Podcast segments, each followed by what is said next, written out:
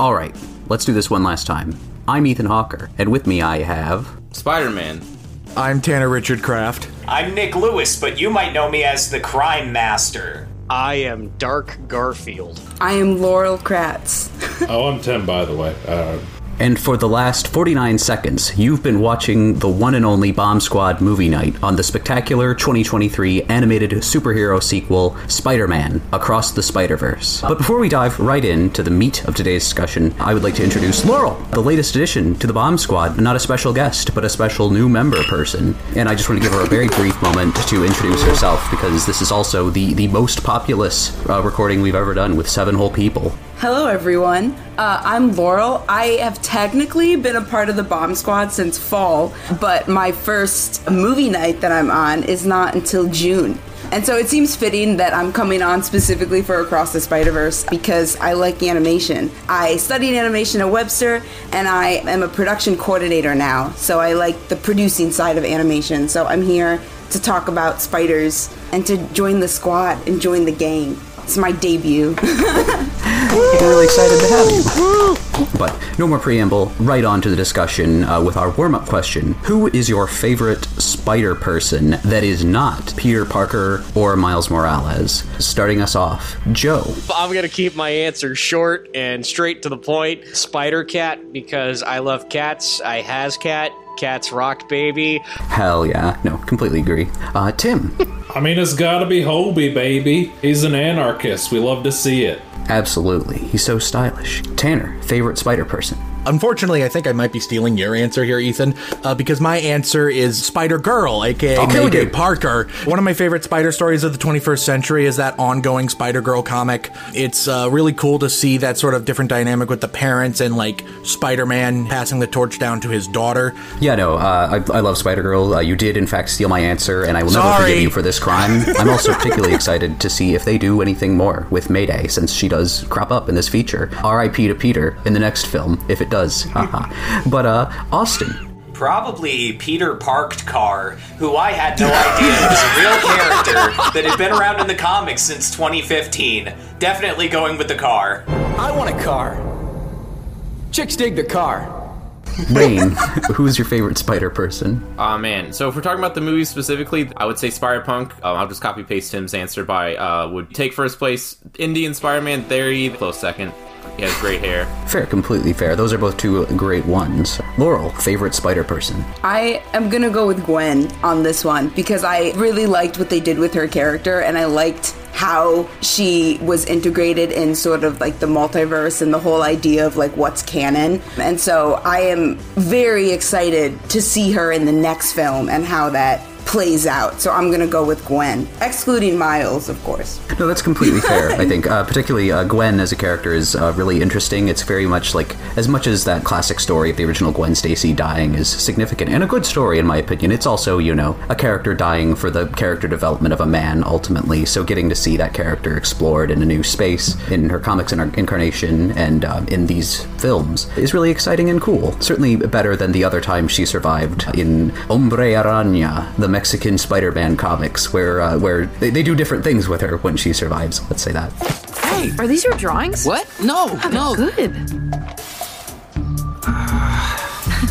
As for me, since Tanner stole my actual answer, so now I don't have an answer prepared. Thanks. Honorable mention goes to Takuya Yamashiro, the Spider-Man in Toei's 1978 Tokusatsu series. Granted powers and a giant robot named Leopardon by the last survivor of the planet Spider. It's the first Tokusatsu series by Toei to include a giant robot, which would then be adopted by Battle Fever J and like all succeeding Super Sentai shows. So the reason that the Power Rangers have a Megazord is directly tied into Spider-Man. But my uh, my actual favorite is um, Yu Komori, the Spider-Man featured in the uh, Ryoichi Ikegami illustrated Kosei Ono and later uh, Kazumasa Hirai written manga adaptation of the character. It's a lot more melodramatic um, and really well drawn. Uh, Ikegami famously did like Crying Freeman and a bunch of really great sort of like Gekiga manga, and uh, that's that's where the the picture for today is from. Actually, uh, the first chunk of stories for that are more traditional, like with Spider-Man villains, and then it just goes completely off the rails once Hirai takes over. Um, there's there's a long protracted bit about the dangers of marijuana, the worst super drug in the world where Spider Man literally doesn't dress up as Spider Man for several issues on end, but that's my favorite. Moving on into the subject of today's recordings, I want to ask what was your guys' expectations for Across the Spider Verse after the huge, like, massive sort of cultural phenomenon that was Into the Spider Verse?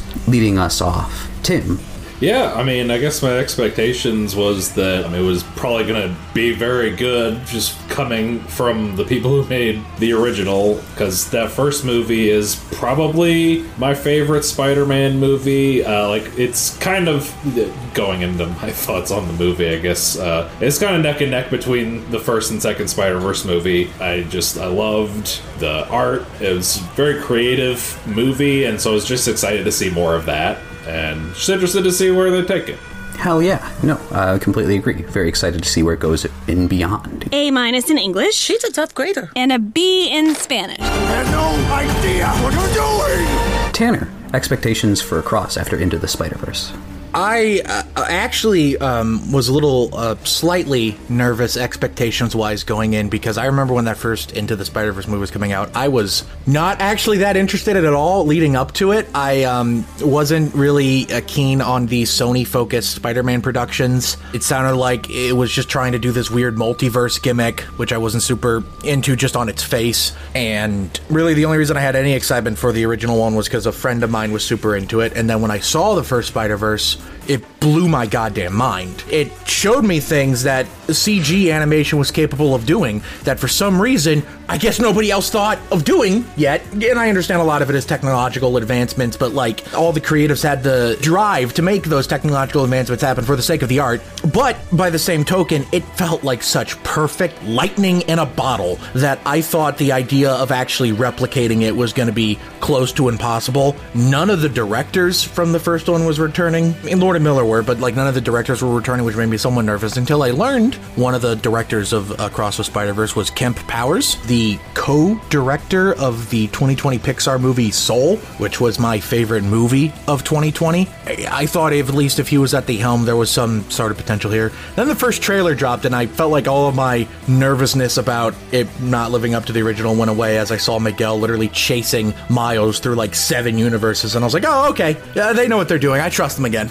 That's completely fair. Like when you're following up such a special film like that, there's you can be kind of reserved, especially when it's like, oh, we're, we're splitting it into two movies now. It's it's getting kind of unwieldy, and it's like, oh, is that going to affect the pace? But uh, Joe, Interestingly enough, I had like next to no expectations for it. I just kind of hoped that it was good. And I guess that'll kind of lead to my thoughts on Into the Spider Verse, which I've only seen once. And I did not see it in the theaters, and there is a reason for that. I was on a all Marvel boycott around that time because uh, Disney happened to uh, fire a certain director that I really like. it's dumb reasons, I know, but I was standing by my fucking principles and I was not supporting Marvel in any way, shape, or form, even if it was a Sony movie. But I, I would eventually see Spider Verse because they eventually brought James Gunn back, and I really liked it. I think it's a really good Spider Man story, and it's just a really good movie overall. I bought the 4K, and so, like, of, of course, I liked it enough to where I would own it on, like, physical media.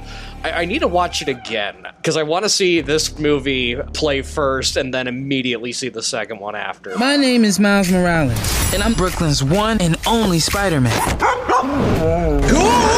Yeah, no, I think that's, again, completely fair. I think the first one, obviously, most films benefit from seeing it on the big screen with a crowd of people who are similarly enthused, but I think that it could leave such a positive impression on you, even watching it on home video, uh, is good and cool, representative of the quality of this picture. But no, Austin, expectations for Across after Into the Spider Verse?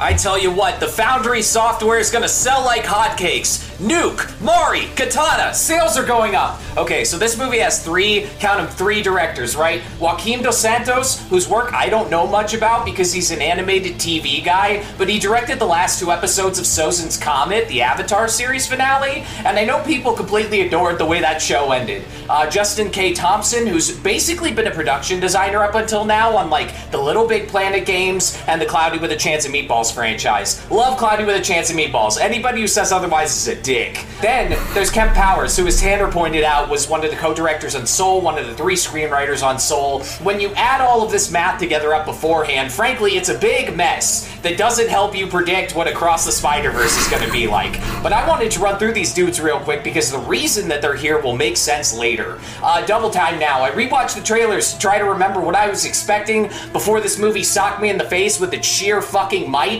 and I think I was expecting a movie where Spider-Man 2099 like brought everybody together, but he was secretly the bad guy hiding in plain sight. He would use his sway initially to get people to hate Miles, but then Miles would expose him for being a bastard, and then they'd fight it out across the multiverse, like in that one trailer.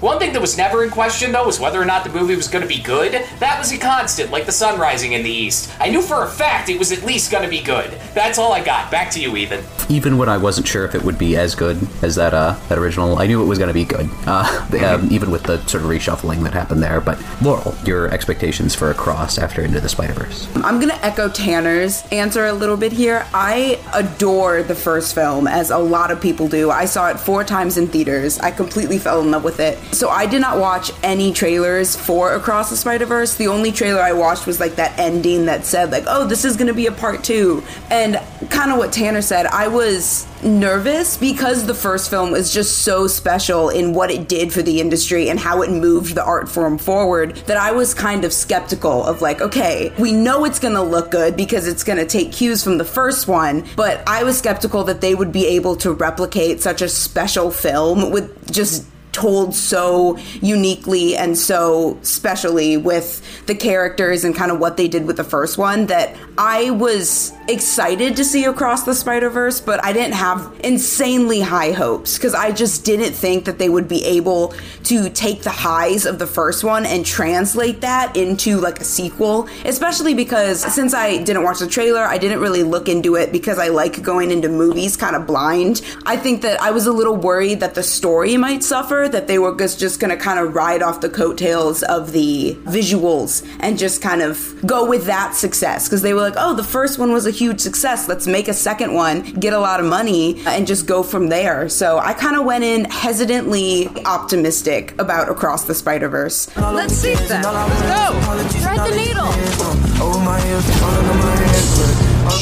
All we had to do was follow the damn train, CJ. Those were my initial thoughts, and some of them were proven wrong, and others were proved a little bit right. It's fair to be cagey about going into a movie after, you know, such an incredible first entry. But Rein, expectations for Across the Spider Verse after Into. The first one was beautiful, perfect, and amazing. I heard whispers about how this one from like early buzz was also beautiful, perfect, amazing. So I was like, okay, cool, awesome. I was even more excited back in July. Well, I was supposed to go to a test screening and be one of the test audiences, but then I got there on time. But there were people who camped out since like 9 a.m. I was supposed to be there at 1 p.m. I got there at 1 p.m but there were too many people, so I um, I didn't get to go, and they just gave me a ten dollar Amazon gift card instead. So I had to wait a month to see it. I'm still mad at that, but I was still excited regardless. The end. Also, I thought about it more, and I also kind of like Superior Spider-Man. the execution wasn't great, but I like the concept of him. The end. You said back in July. July's next month.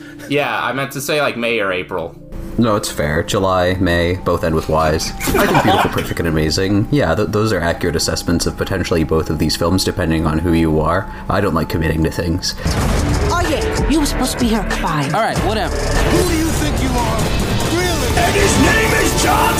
As for my, me, my expectations, they were still pretty high. I went into this when, like, yeah, this is gonna be good. Uh, into the Spider Verse was my favorite superhero film ever made, up until just over a week ago, as of recording this, and it still remains exceptional. I revisited it a couple times and listened to the commentary track in preparation for this. Uh, it remains just an extremely tight origin film, managing to pack in a whole gaggle of spider folk in a way that never feels like it's straining, finding a careful balance between comedy and melodrama, all while maintaining that central core sort of conceit of Spider Man as a normal person thrust into position of great power. Uh, beyond that, of course, it's a visual feast, uh, really pushing CG in a way that no mainstream US feature had up to that point, um, exploring staggered frame rates in particular in a way that gives a great deal more control over how stylized movement is depicted. And like they would uh, frequently, and in this picture as well, like sculpt characters um, differently and really explore squash and stretch in a way that had been done to some extent in other films. But I think that's sort of the trick. It's not just you know reducing the amount of effort on your rigs rendering this thing. You know, since you only have to render half as many frames, it gives you a lot more kind of wiggle room to explore, explore like digital smearing on top of you know the, the more obvious stuff like the variety of textures, hand drawn elements applied and textured on top of these characters, different styles for specific characters that all still gel like perfectly, um, even with that level of contrast. So going into this one, even with that shuffling of a lot of the creative staff to various different positions, uh, you will find that a lot of the staff that was involved in the first one are still here uh, in some capacity, uh, whether it be you know moving, shifting from like director to executive producer or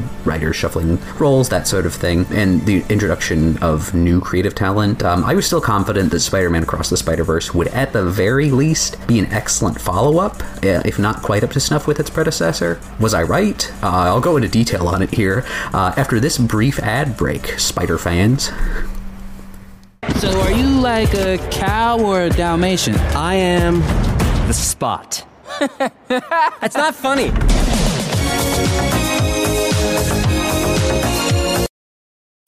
Excelsior, true believers! It's Ethan, Stan, the man, Lee Hawker, here to follow up your ad with another ad.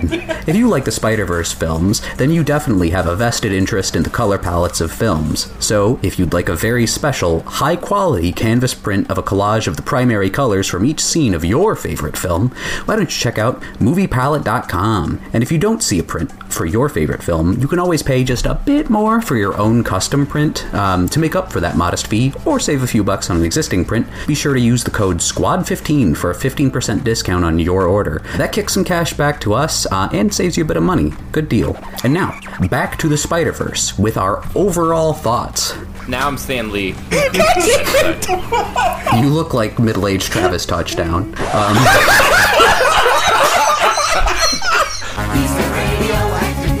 overall thoughts on Across the Spider Verse. Let me see. Tanner, would you like to lead us off here?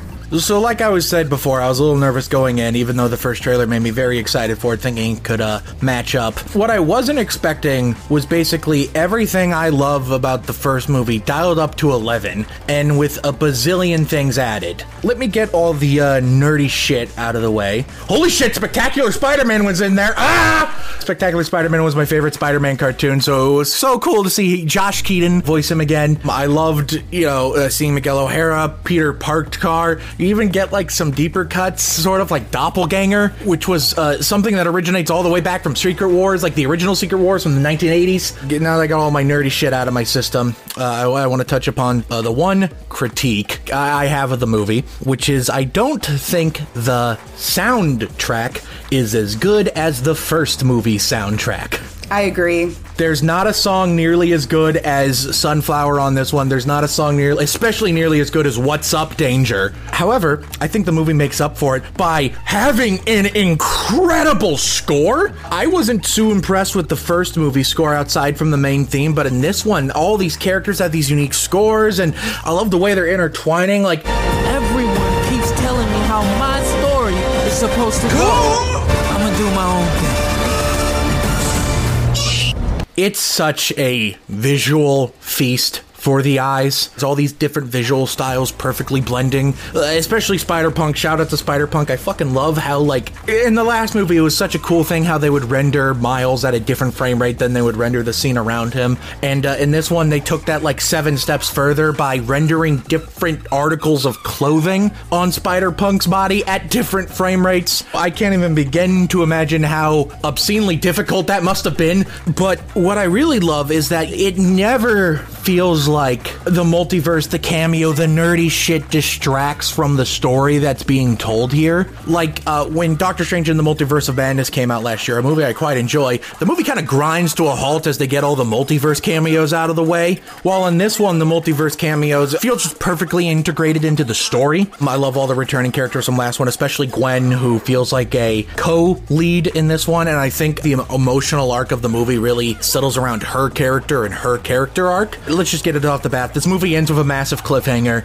and there are some fair complaints that it feels like half a movie. But for me, the scene with Gwen and her dad, and her dad finally accepting the Spider Woman stuff for what it is, that that sort of felt like an emotional closure on the movie that helped make the cliffhanger work. I love Peter B. Parker returning. I've come to the conclusion that the Peter Parker in these movies is probably my favorite Peter Parker in any Spidey adaptation for a very particular reason, which is that uh, this is the same Peter Parker I've always known and loved my whole life, being allowed to grow up. But the number one thing I'm a fan of is specifically is how the multiverse feels like a very specific theme. Miguel's whole thing is that he says spider people have these canon events. They have to lose, you know, a parental figure. They have to lose a police captain they're close to. These things need to happen in order for you to be Spider Man, in order for you to be a hero. You're not allowed to evolve being past a broke, late teenager, early 20 something Peter Parker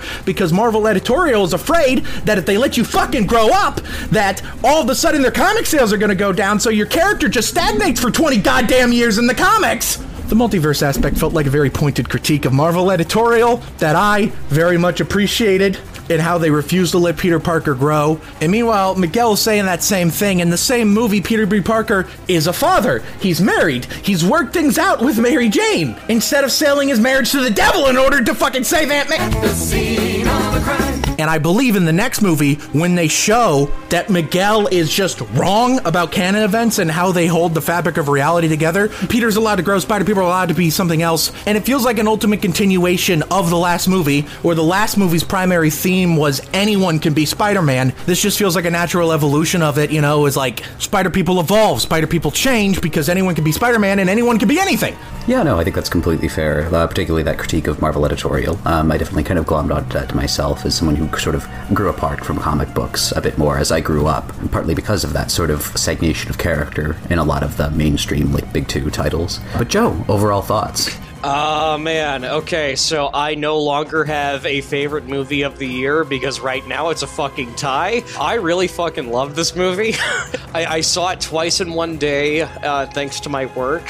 I want to say, like, once every, like, some odd years, you just get one of those movies that just completely shifts the paradigm of whatever, like, type of movie it is, whether it be animation, live action, what have you. It's like perfect examples uh, Mad Max Fury Road, Social Network, movies like that. And you could argue Into the Spider Verse is one of them. I would also argue that Across the Spider Verse is one of those movies because it takes literally everything that worked about that first movie movie and just does it somehow better from a complete fucking storytelling perspective. It's wonderful. It, it is a part one, yes, but it's got a very clear beginning, middle, and end. That opening act specifically might be one of my favorite opening. It, it, honestly, it's just my favorite scenes like of the decade right now. Gwen specifically has a really good character arc that is actually followed through to the end, and it's nice that a part one does end with an arc kind of concluding. Not a lot of part ones do that. The Spot is in my top three favorite Spider-Man villains ever, and he's he's in this about as much as Agent Smith is in The Matrix Reloaded, um, and yet he leaves more of an impact than Agent Smith in Matrix Reloaded. He's also much more intimidating than Agent Smith in Matrix Reloaded, and I love that movie. Like you understand completely where he is coming from with like very little screen time that he does have. Jason Schwartzman, that, that, that man just knows how to play villains for looking like the dorkiest motherfucker on the planet, right next to Michael Cera. You have a choice between saving one person and saving Chuck Testa. To me, that's an obvious choice. Nope.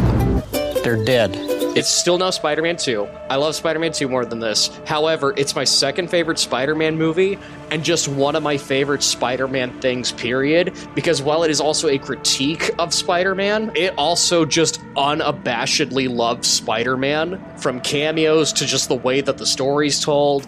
I could honestly fucking go on all day. Um, I guess I'll just end it with as someone who's experienced some loss recently, losing a best friend, ha- hearing some of the lines in this really fucking hit home. In particular, Jessica Drews and uh, Gwen, they're like, Didn't you lose someone? I did. I got over it. That really fucking hit home. Great fucking movie. Loved it. Go see it. Uh, if you're going to a specific movie theater chain, or really just any movie theater chain, and it's busy, please be nice to the theater staff.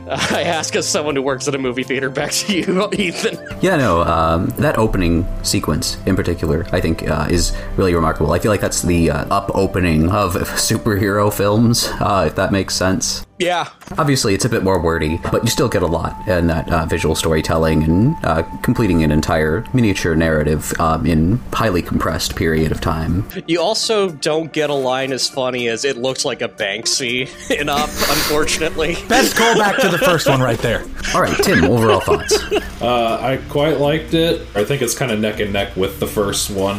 I think my one issue with this is that it very much is just a whole second act and the first one is a little more self-contained as like a standalone film but this one does like amp basically every element of animation up to 11 and yeah just just very creative with all of the ways that it did its cameos. Like i love the little insomniac thing where it's just the cg from the game. That was very funny. I do want to talk a bit about uh, the gwen arc uh, specifically the trans allegory aspect of it.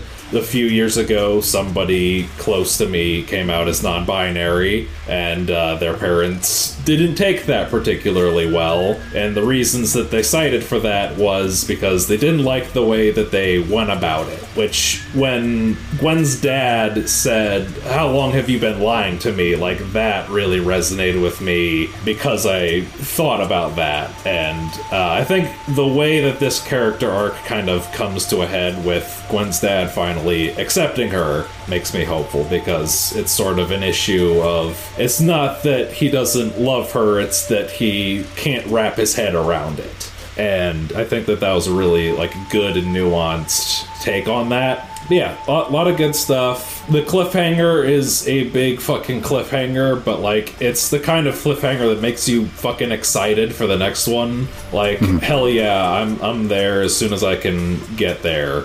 But you take your time. You you make this movie as good as you fucking can. Uh, back to you, Ethan. No, absolutely. Uh, particularly, I've you know seen murmurings about um, particularly Gwen and uh, uh, reading trans allegory into that, and I think that's completely that's good. That's positive that people can uh, particularly see themselves in that character, um, and I'm excited that uh, folks have that representation. But moving on, Rein. Overall thoughts on the picture? All right, just like the last one, this is also beautiful, perfect, and amazing. Do I uh have web on my face? What's the deal? Miles! Wait, he's right there! He's right Turn around! Just to keep things concise, I decided I'll just focus on some stuff that I think might be kind of unique, or just stuff that I uh, really wanted to talk about. And anything else about the movie is like, what do you think of the plot? What do you think of the, the art style? What do you think of every other thing? I'll just just imagine beautiful, perfect, amazing is my answer. So I want to start by saying that I um I probably want to piss a bunch of baby boomers off saying this, but like, there's not too many other examples I can think of of a movie that or, just a piece of media where it's like where the content is so strong, like so artistically innovative, but also like just the most popular thing ever. The only other example, like like the, one of the examples that just kept screaming to me was the Beatles. Just something where it's like commercially and artistically just like the most popular thing right now, and justifiably so. Yeah, more insect themed media. Oh yeah, shit.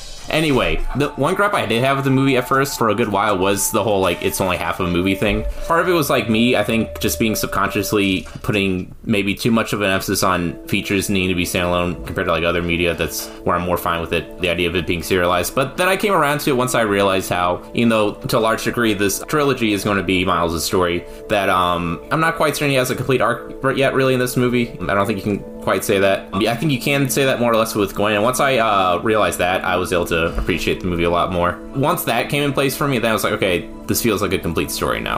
At least enough for me not to complain about that. Something else I want to say is that the spot, I love his, you know, a great quintessentially comic booky design. I love him as like a threat, especially the way he's portrayed as just like eldritch monster.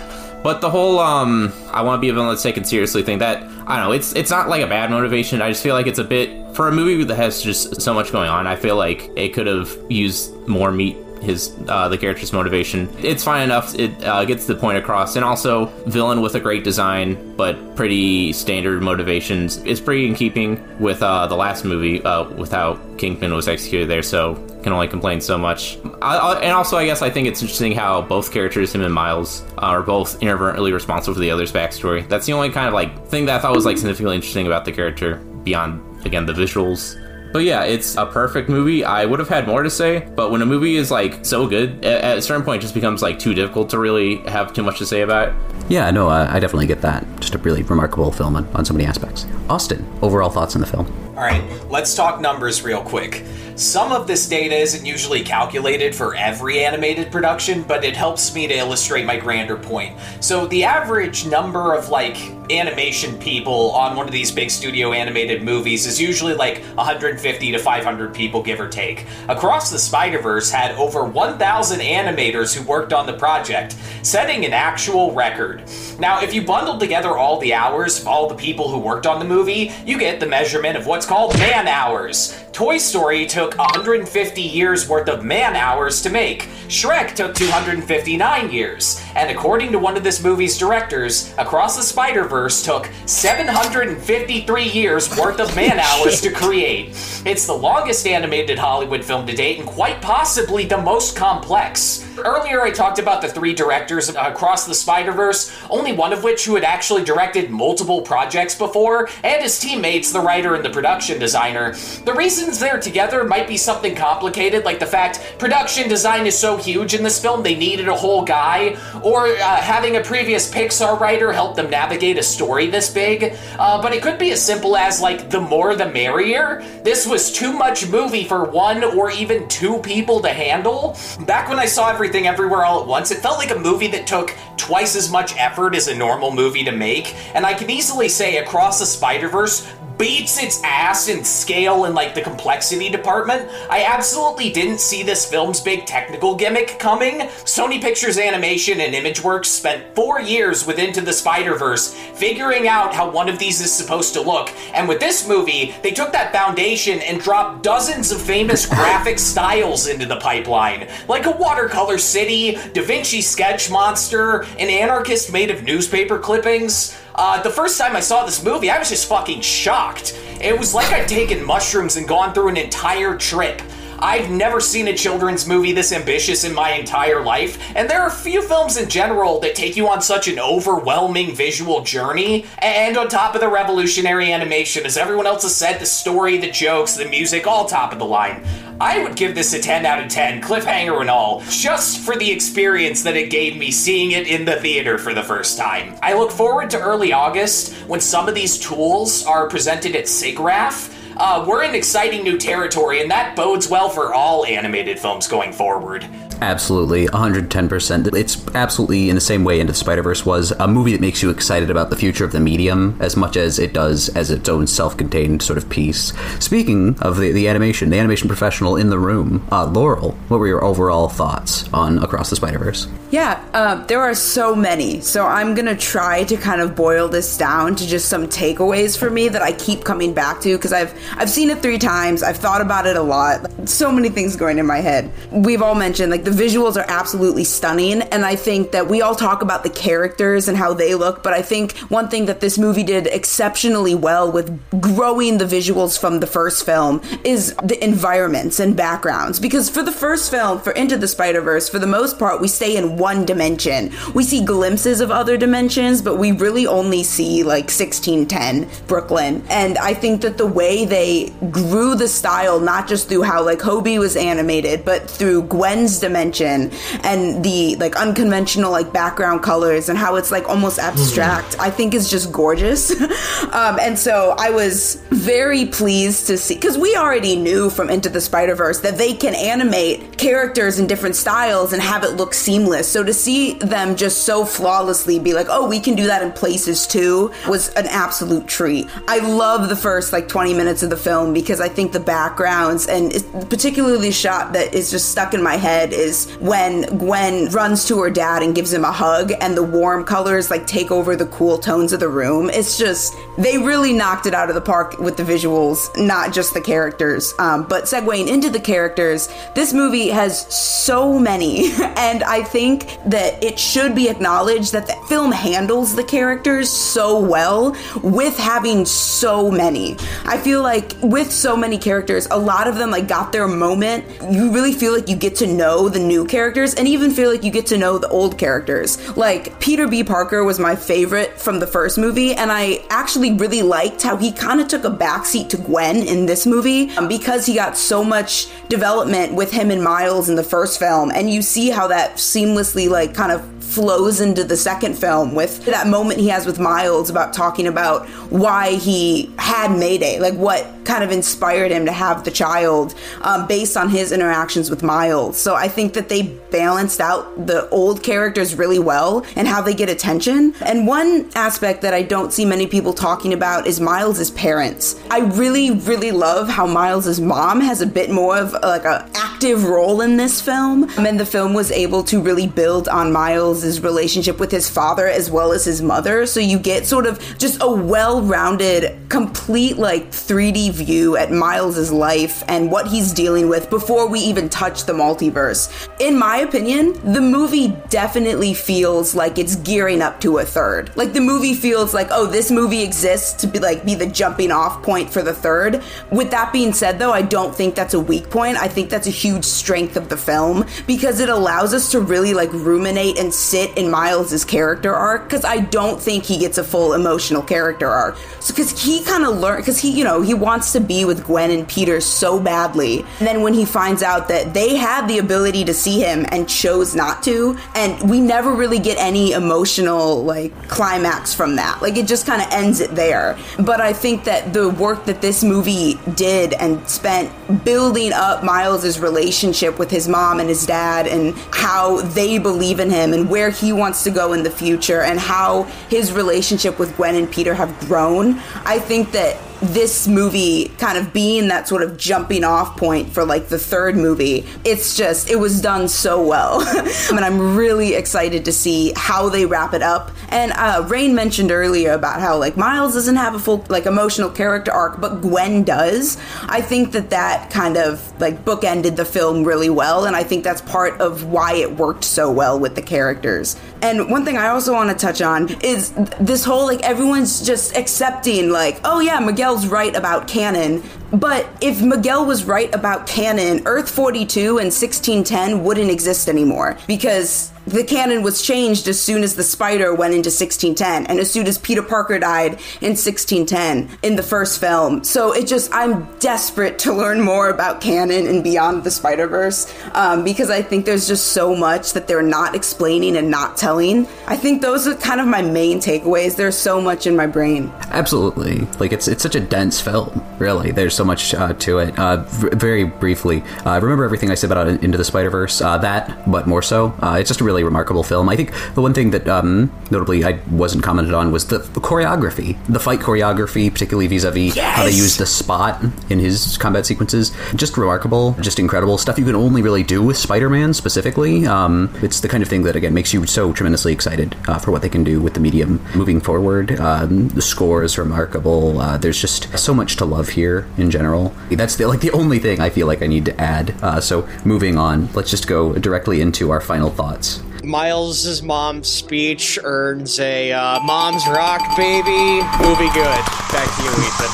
Oh yeah. Final thoughts, Tim. Um, this is a great time. I'm excited to see where this goes from here. I hope the right lessons are learned in the animation field that like animated films can be blockbusters. I work in a warehouse and all of my coworkers are talking about this movie. Go see it. Back to you. Hell yeah. Rein, final thoughts. I better get an early test screening uh, for the for Beyond, or I'll be very upset. Laurel, final thoughts. Um, Across the Spider Verse is an absolute love letter to both Spider Man and animation, and one of the best films that I have ever seen in my life. Movie good.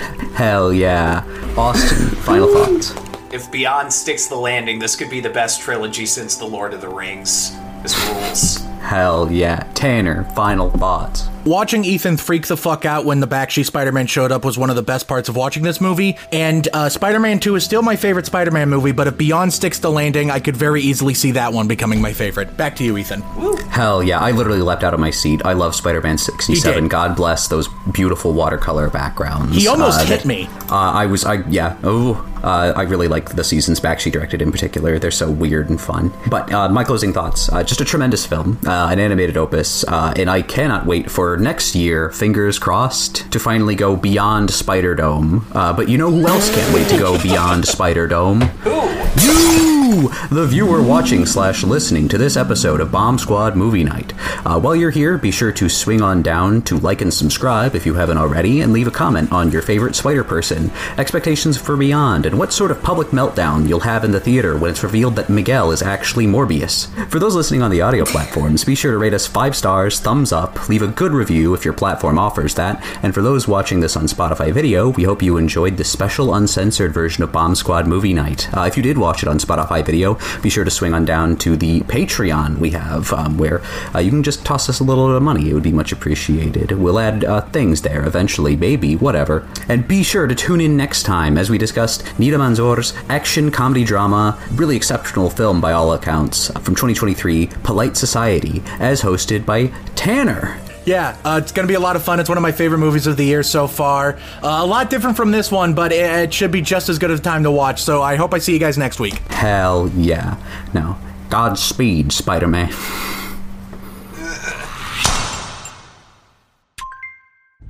Yeah, I think it's a Banksy.